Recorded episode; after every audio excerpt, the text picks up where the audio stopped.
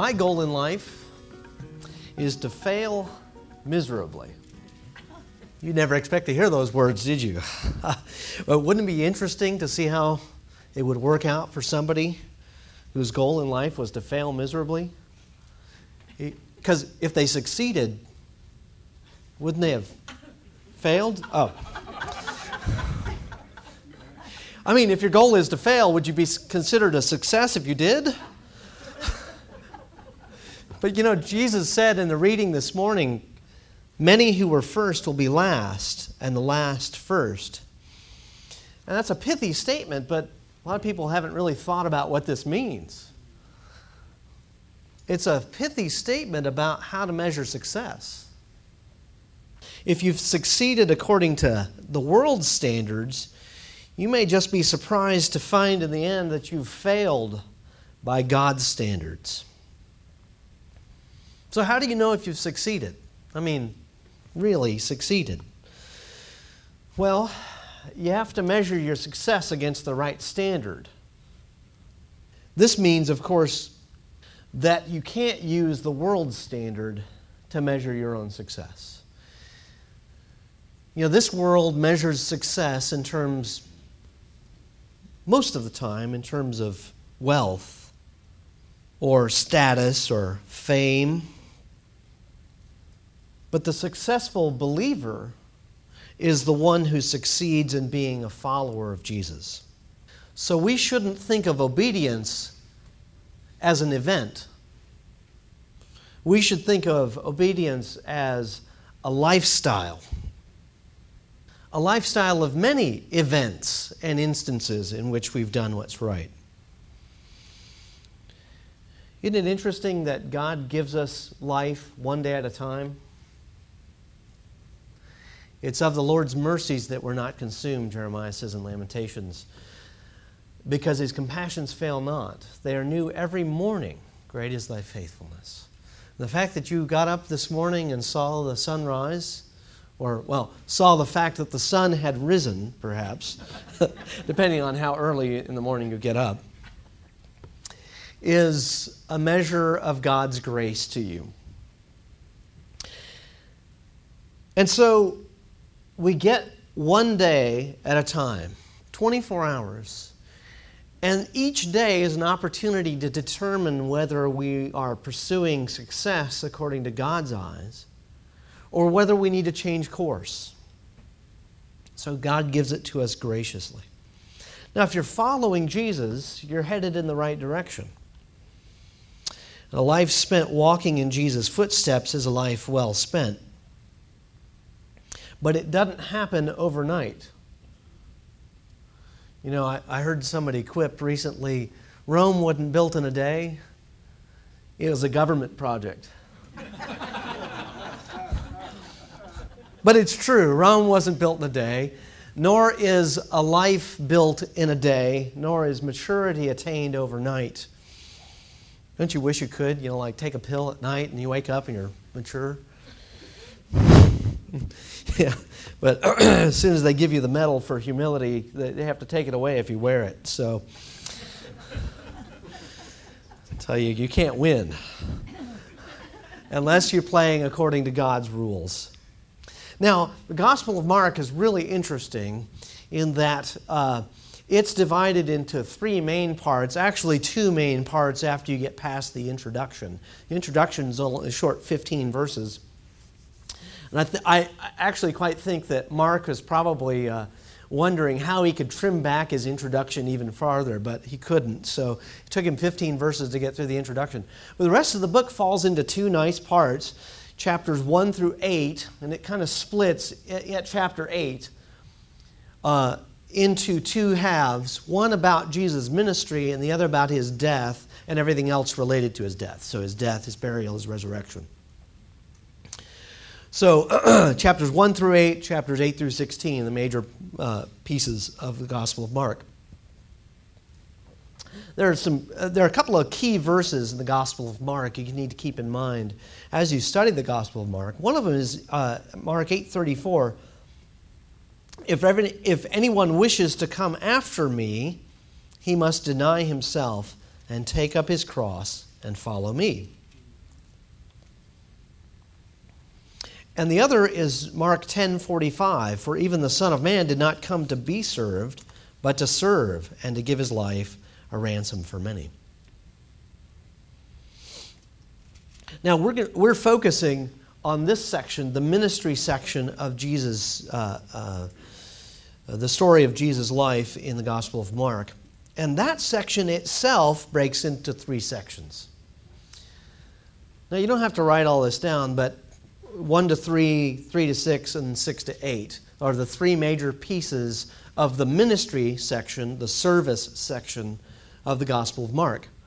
and the reason I'm pointing this out to you is not because I'm a seminary professor and they've taught us to do charts like this when I went to seminary, but because if we observe each one of these sections, we figure out that each one of these three pieces starts with a passage about Jesus and his disciples. So it's about disciples. And so this means that the way in which God the Holy Spirit led Mark to construct his gospel was to show us how to be disciples of Jesus, how to follow Jesus.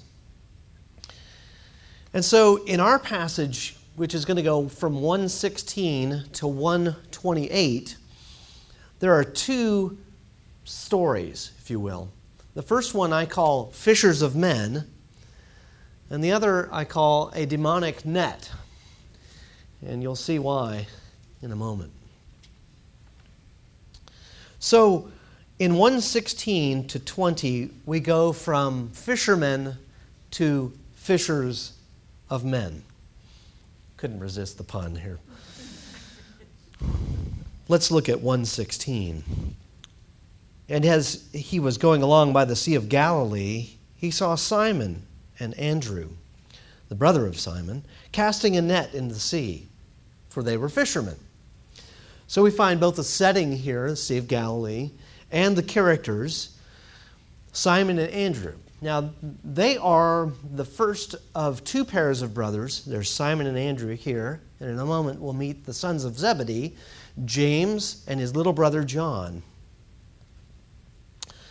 who was the author of the Gospel of John.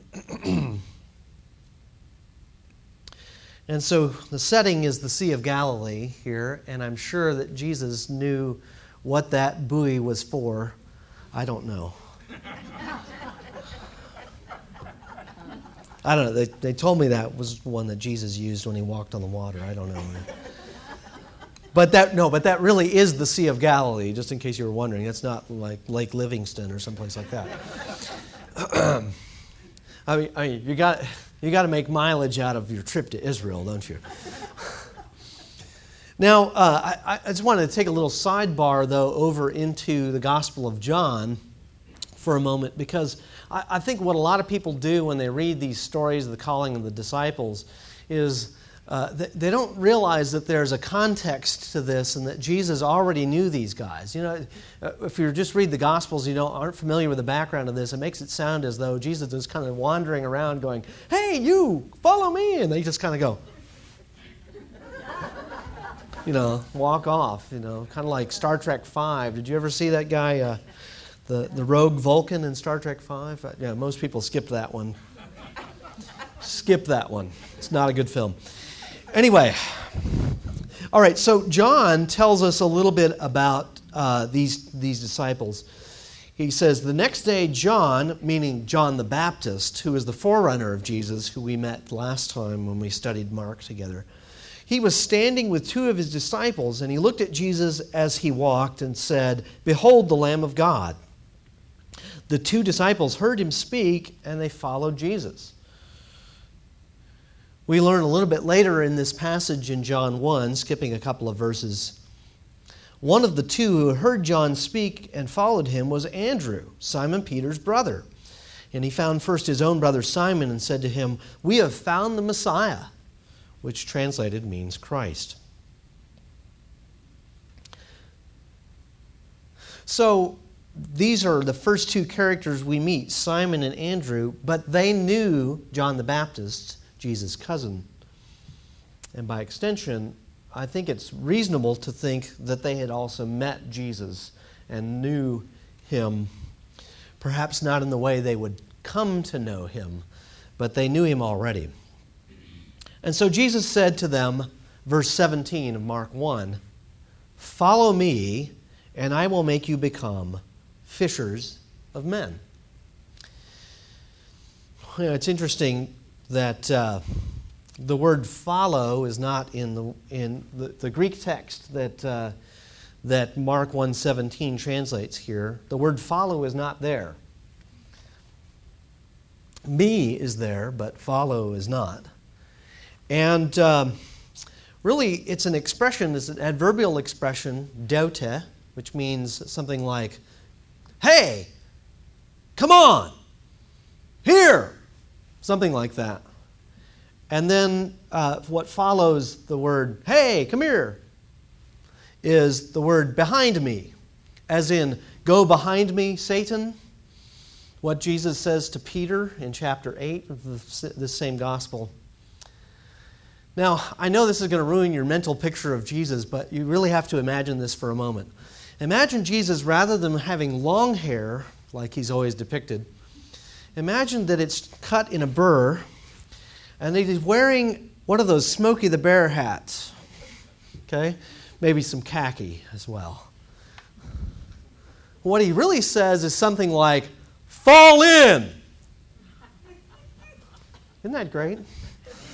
Fall in, and I will make you become fishers of men. In other words, the, uh, follow me is just too weak to translate what's really going on here and the heavy emphasis on Jesus' authority.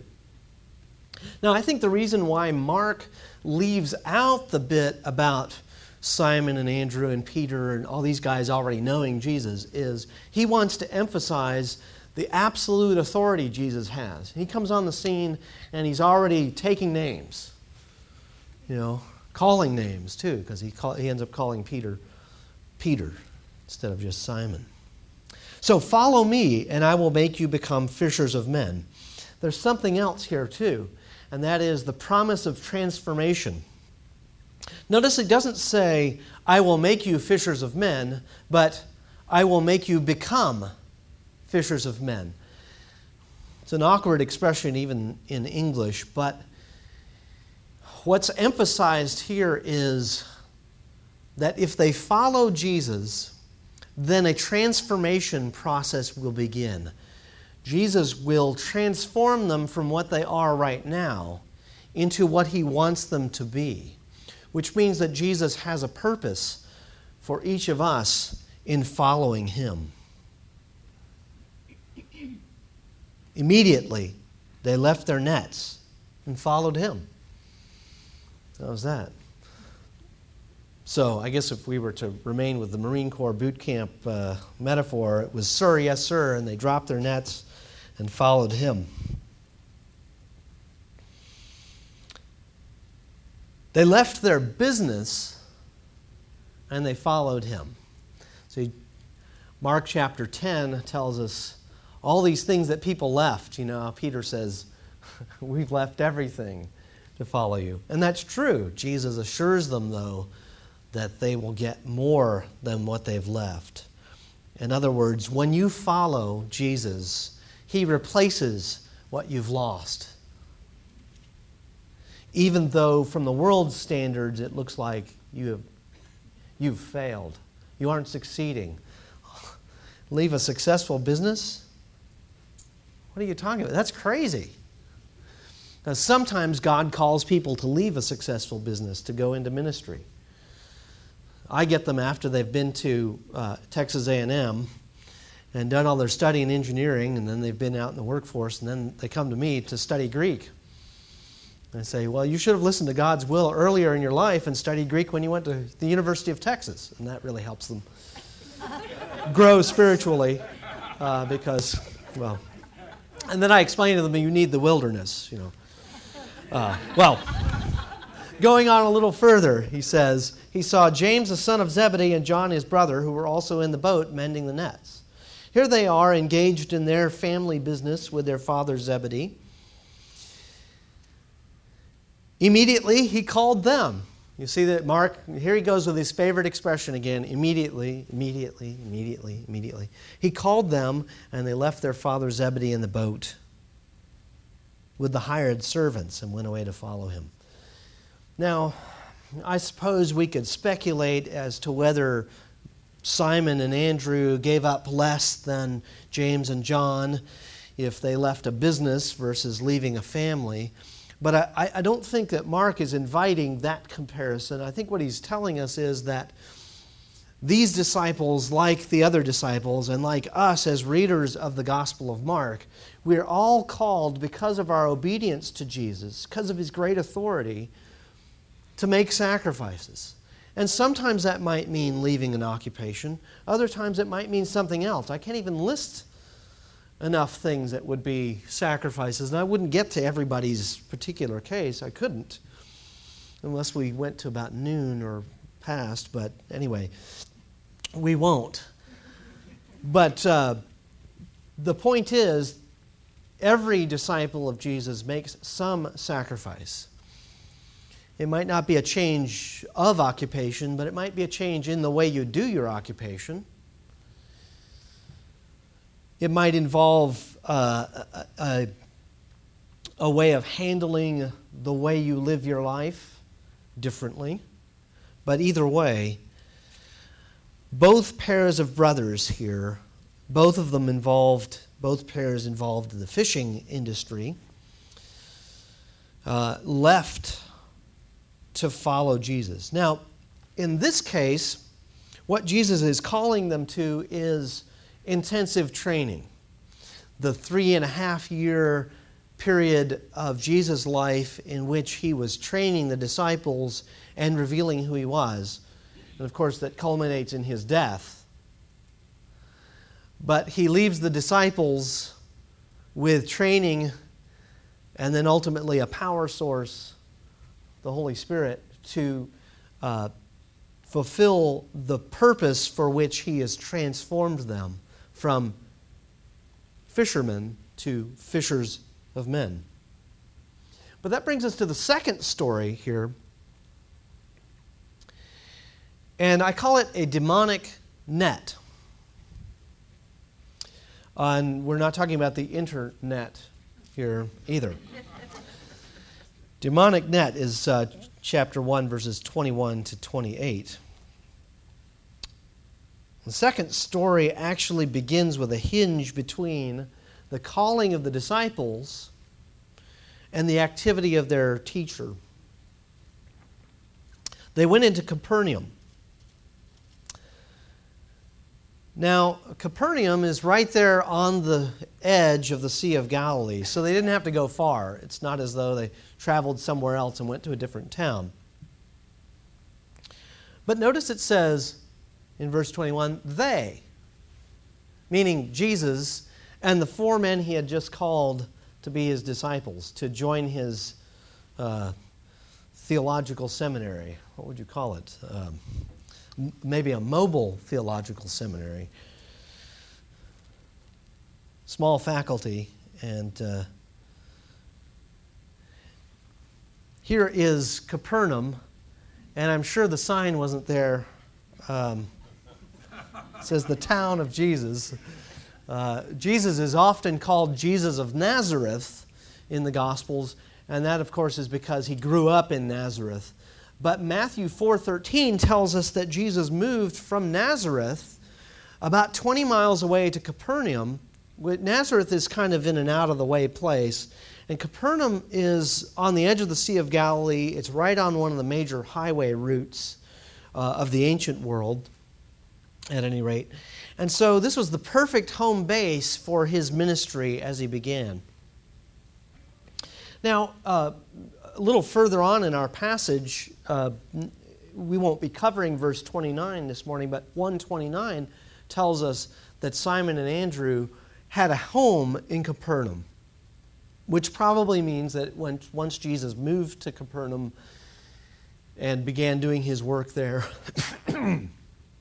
that uh, they had met him and they knew who he was. So that when he came on the scene on the, at the Sea of Galilee and told them, Follow me, he had already been talking to them. So it wasn't some magical influence that, uh, a net, if you will, that J- Jesus cast on them and dragged them off.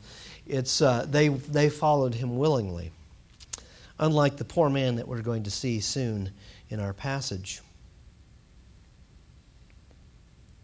And immediately, there it is again. And then, and then, on the Sabbath, he entered the synagogue. You can visit a synagogue in Capernaum today. It's a beautiful white limestone construction. But that was not the synagogue in which this uh, story happens. If you look closely at this picture, you'll see the white limestone structure on top of a dark basalt sort of structure. That basalt structure is the foundation of the synagogue from Jesus' day. So you, you can't really say you've stood in the synagogue where Jesus has stood, but anyway, I stood in there and pretended to be teaching, and the, got pictures of me, but uh, I'm not permitted to show those pictures. so this white limestone structure dates to about the 4th century BC, and the, the, the synagogue where this story takes place dates to about the 1st century uh, AD. And he began to teach. Well, that's interesting. Because a lot of people tend to think that when they think about uh, Jesus, that uh, Jesus went around doing miracles all the time. And that was his primary function in life was to do miracles, to heal people, to cast out demons, to do all kinds of spectacular things to draw attention to himself. And if you have that impression, you're wrong. Sorry. You're just wrong about who Jesus is. Because the first thing Jesus does is go into the synagogue and teach. Now, before this, of course, we saw him preaching uh, the kingdom of God, continuing on with John the Baptist's ministry, uh, a ministry in which he was preaching repentance because the kingdom of God is at hand. So, the first time you hear Jesus speak in the Gospel of Mark, he's preaching. The next time you see Jesus doing something public, it's teaching. They went into Capernaum and immediately on the Sabbath, he entered the synagogue and began to teach. And actually, Jesus as teacher is even more pronounced in the Gospel of Mark than it is in the other Gospels. The verb uh, translated teach here is the verb didasko, and it means to teach. In the Greek, it really means to teach. And that verb occurs 17 times in the Gospel of Mark, and 15 of those times it's applied to Jesus. Once to the disciples and once to the Pharisees. He's called teacher 12 times in the Gospel of Mark, and only Jesus is called teacher in the Gospel of Mark. Now, you know, what's funny is we tend to get religious when we start reading the Bible. And what I mean by that is words take on meanings that they don't ordinarily have in ordinary speech when we read the Bible.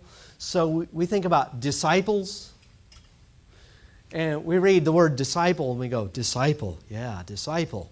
You know, guy who walks this far off the, off the, uh, off the pavement, you know, as a halo, and, you know.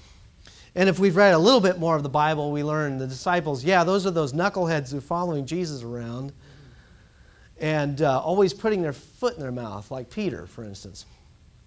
But either way, we're still reading this kind of religiously, aren't we? We go, disciples. Well, the word disciple only means student. In the Greek, it means student. And so you know, we miss things that people in the first century just kind of take for granted. You know, he goes, his disciples. Oh, yeah, his students. He's a teacher. Isn't that great? You didn't even have to know Greek to find this out. So it's really no secret that the essence of discipleship really is learning from Jesus because Jesus is a teacher. You devote yourself to a person and his teaching, and you are his disciple. And this sets the tone for the rest of the gospel. The title of the sermon this morning is Obedience. It's a simple title. If you learn from Jesus, obedience is a matter of learning from Him and doing what He says. And we obey Him because He has authority. They were amazed at His teaching, says verse 22. For He was teaching them as one having authority and not as the scribes. Now, a typical uh, procedure in Jesus' day as a teacher is to, when you teach, to appeal to earlier authorities for whatever position you're taking. Now, this makes it sound as though it's, it's like the modern day where you have to appeal to, to earlier authorities for what you're teaching, and that is at least in part true. I like to think that having to appeal to earlier folks also means that you've done your homework but in Jesus' day, the authority of the interpretation doesn't rest with the, with the person teaching, it rests with the authority of Rabbi so and so, and Rabbi so and so, and Rabbi so and so. So there's, you know, the, the, the person doing the teaching really has no interpretive freedom as he is uh, expounding. Not so with Jesus. Jesus comes on the scene and teaches without appeal to rabbinic authority. Uh, to say rabbi is a little bit anachronistic, I admit it, because the rabbinic Judaism as we know it does not develop until after the destruction of the temple. But if you'll allow me, because the term rabbi does appear in the New Testament to, to, uh, to couch it this way. The other thing that's really interesting about this is that typically what would happen is that disciples or students would choose the teacher. And the more students who chose a teacher, the larger his following would be, and thus the greater his prestige, his celebrity, and uh, influence would be. And probably bigger the head, too. It doesn't work that way with Jesus, does it? Jesus is the one who goes and chooses the men he wants to train. So he is demonstrating his authority in choosing his disciples. So the scribes and Pharisees are trying to attract disciples, they're trying to build up their celebrity. And Jesus doesn't seek celebrity, but what we find, especially after the exorcism that's about to be performed here, is the crowds keep growing and growing and growing. Uh, so even the next miracle, there's not enough room in the house for all people standing there, so much so they have to tear part of the roof off to get this poor guy who's paralyzed in to get healed. It's crazy. And Jesus didn't have any advertising budget either. He's not, he's not trying to attract students, but he attracts a crowd anyway. Now, not everyone who follows Jesus is a disciple in that se- in the sense that these first four disciples are. They aren't part of this inner circle that Jesus is entrusting with his words and his works and the story of his life. And many people who just happen to be part of the crowd don't understand who Jesus is. Now, though Jesus' detractors claim authority, He's the only one who can really demonstrate it.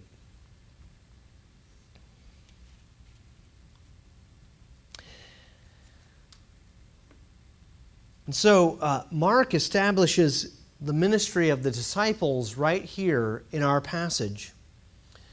Uh, if you go to Mark chapter 3, verses 14 and 15, what happens? See, this is the next, the next panel in this section of the Gospel of Mark, chapter 3. Jesus sends them out to teach and to cast out demons. See what he's doing? He's multiplying his, his ministry.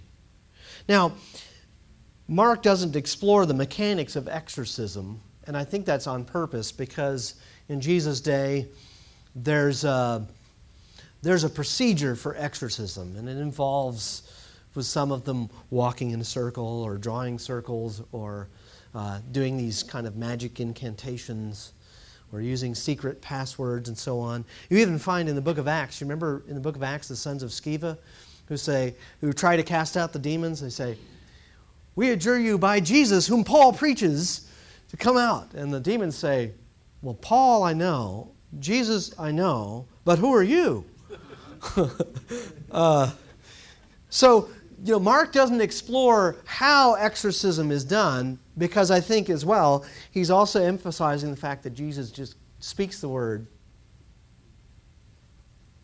And so you might think that these two stories, this call of these disciples and an exorcism, are unrelated.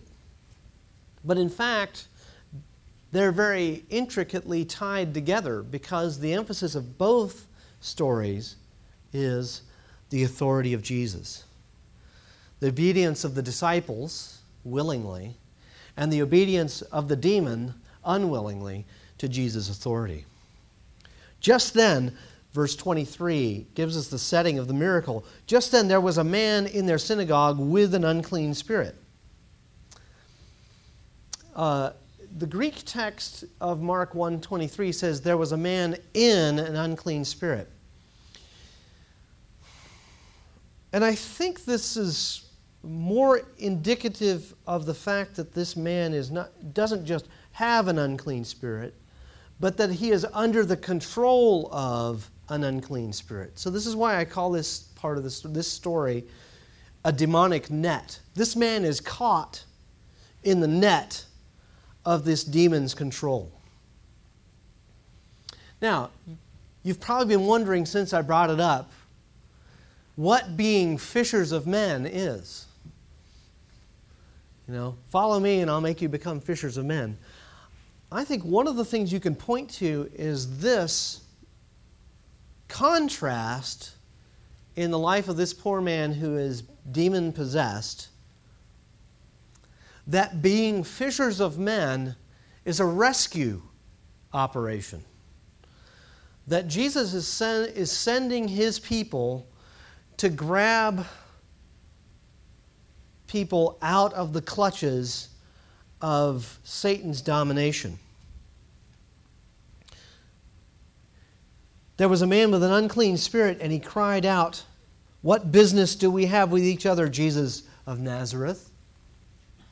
Have you come to destroy us? I know who you are, the Holy One of God. Now, everyone else in this story has some level of understanding of who Jesus is. The disciples follow Jesus because they have, at least in part, a promise of transformation. They know that, that Jesus has a purpose for them. They don't really know what it is yet. They probably don't even know what fishers of men means yet. But there is this understanding that they have. The crowds have a certain level of understanding of who Jesus is. We're going to see it later. And it's basically zilch. They basically don't understand who Jesus is. They've seen what he does, they've seen how he teaches, but they don't really know who he is. Now, we, as the readers of the Gospel of Mark, have been tracking along in this story. And we've learned who Jesus is because in 1 7, John the Baptist says, One who is stronger than me is coming. In Mark 1:11 at the baptism itself the voice from heaven says, "You are my son, the beloved. In you I am well pleased. The voice from heaven comes again in chapter 8 at the Transfiguration and says the same thing You are my son, the beloved. This is my son, listen to him. And then at the crucifixion, the centurion looking up at Jesus' death says, Surely this man was the Son of God.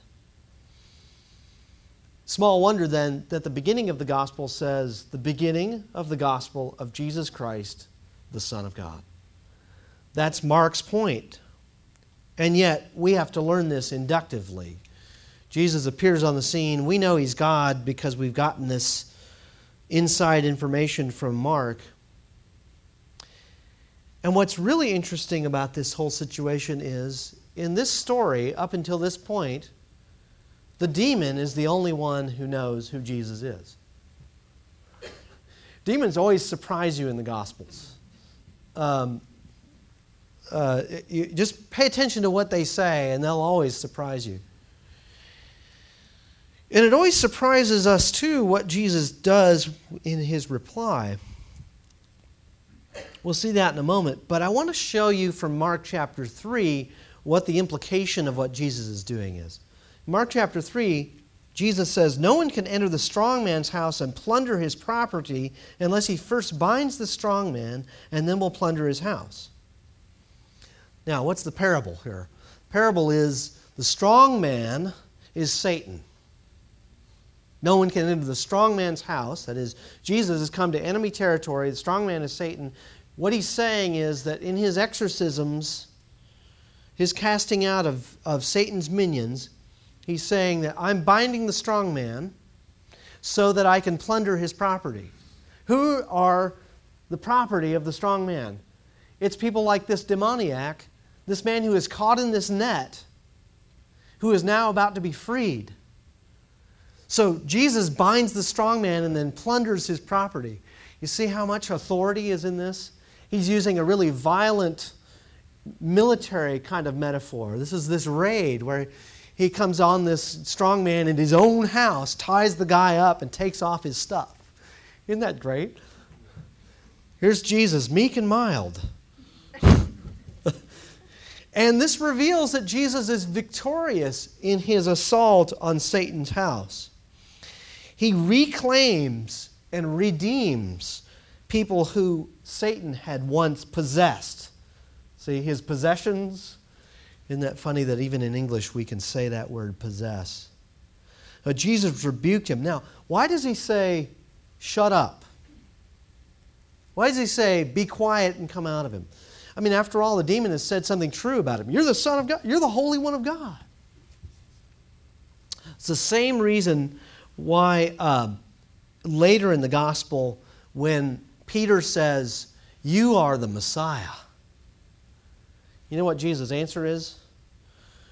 Well, okay, I'm the Son of Man, but you really don't understand what Messiah means. So don't tell anyone about this title quite yet because it's not the right time for people to start using this term Messiah because it's only in Jesus' life and death that you can truly understand what Jesus as Messiah really means. And this is what surprises everyone in his world. Messiah, Messiah can't die. What are you talking about? Even Peter has a problem with that. But Jesus rebuked him. He subdued the demon this is the same verb that's used of the stilling of the storm in chapter 4. You know, when Jesus says on the Sea of Galilee, the storm is raging, he says, Peace be still. And suddenly, peace be still. It's, it's quiet. Jesus rebuked him. Now, the demon attacks one last time. It's, uh, this is what I call passive aggressive demonic force here. that is, you know, the demon realizes he's lost, but he, he chokes the guy one last time before leaving. But he says, throwing him into convulsions, the unclean spirit cried out with a loud voice. There it is again, passive aggressive. Ah! You know, it's kind of like when someone says, don't say anything, and you go, ah! Or they say, don't say anything. and You say, what do you mean? Don't say anything. okay. I'm not at all passive aggressive, you know. But now my brother, now he, I would say, don't touch my food, and he would reach out. And say, I'm about to get up and go to the bathroom. Don't touch my food. And he would reach for it. So, you know, my mom, my mom said, just don't tell him not to touch your food. Maybe he'll leave it alone. Mom, you're a genius. Oh, well. Anyway, so the unclean spirit cried out with a loud voice and came out of him. So uh, Jesus' victory is assured here. Now, verses 27 and 28 show you the particular and the broad or general reaction to Jesus. They were all amazed. And they debated among themselves, saying, What is this? A new teaching with authority. He commands even the unclean spirits, and they obey him. And I wish I could say it all, like run it all together, because what, what seems to be happening is there are these three kind of strands going on in these conversations. So some people are going, What's this? You know, no clue at all. What just happened? A new teaching with authority, some people in the crowd are saying. And then other people are, are saying, He commands even the unclean spirits and they obey Him. So no one has a clear picture of who Jesus is. And yet, you and I, as readers of the Gospel of Mark, we know about Jesus' authority because here he is saying, Fall in. You know, get out of him.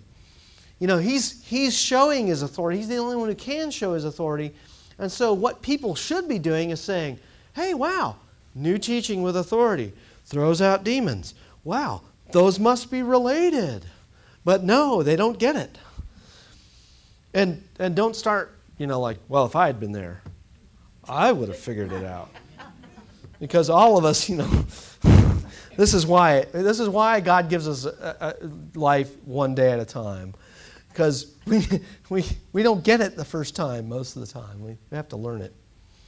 So the crowd doesn't make the right connection. And then it says, immediately the news about him spread everywhere into all the surrounding district of Galilee. Jesus' celebrity increases, but people's understanding of who he is doesn't. We, uh, we need the resurrection as the final piece of Jesus' story. So, if you walked along the Sea of Galilee with Jesus, how would you be sure you were going in the right direction? In a straight line.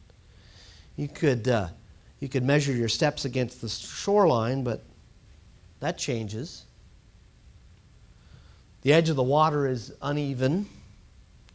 You could try to put your feet in the footprints of the person ahead of you, but ultimately you'd fail because Peter has such big feet from always sticking it in his mouth. You would, you would miss you know, the only sure way to know that you're walking in a straight direction, in a straight line, is to keep your eyes on Jesus as you follow him. Obedience is something you succeed at one step at a time. It's learned. It's not a switch you can throw and suddenly, hey, I'm obedient. And so it means trusting Jesus Christ to bring about the transformation. And transformation implies a process, doesn't it? Jesus has to move you one step at a time. Discipleship, then, is learning the way to go from Jesus, listening to his teaching, imitating his obedience to God the Father. And it's by divine sovereignty that trust and obey was our hymn this morning because if you don't trust God as so as to obey Him, then you won't attain that potential, that purpose for which He's transforming you. You miss out on the opportunity for God to do something with you. And so you have to measure your success not in the world standards of success, money, power, prestige, popularity, beauty, you name it. You have to measure your success as a disciple of Jesus Christ in terms of your obedience to God. Because if you succeed in obedience to God, you will succeed truly, even if you lose everything.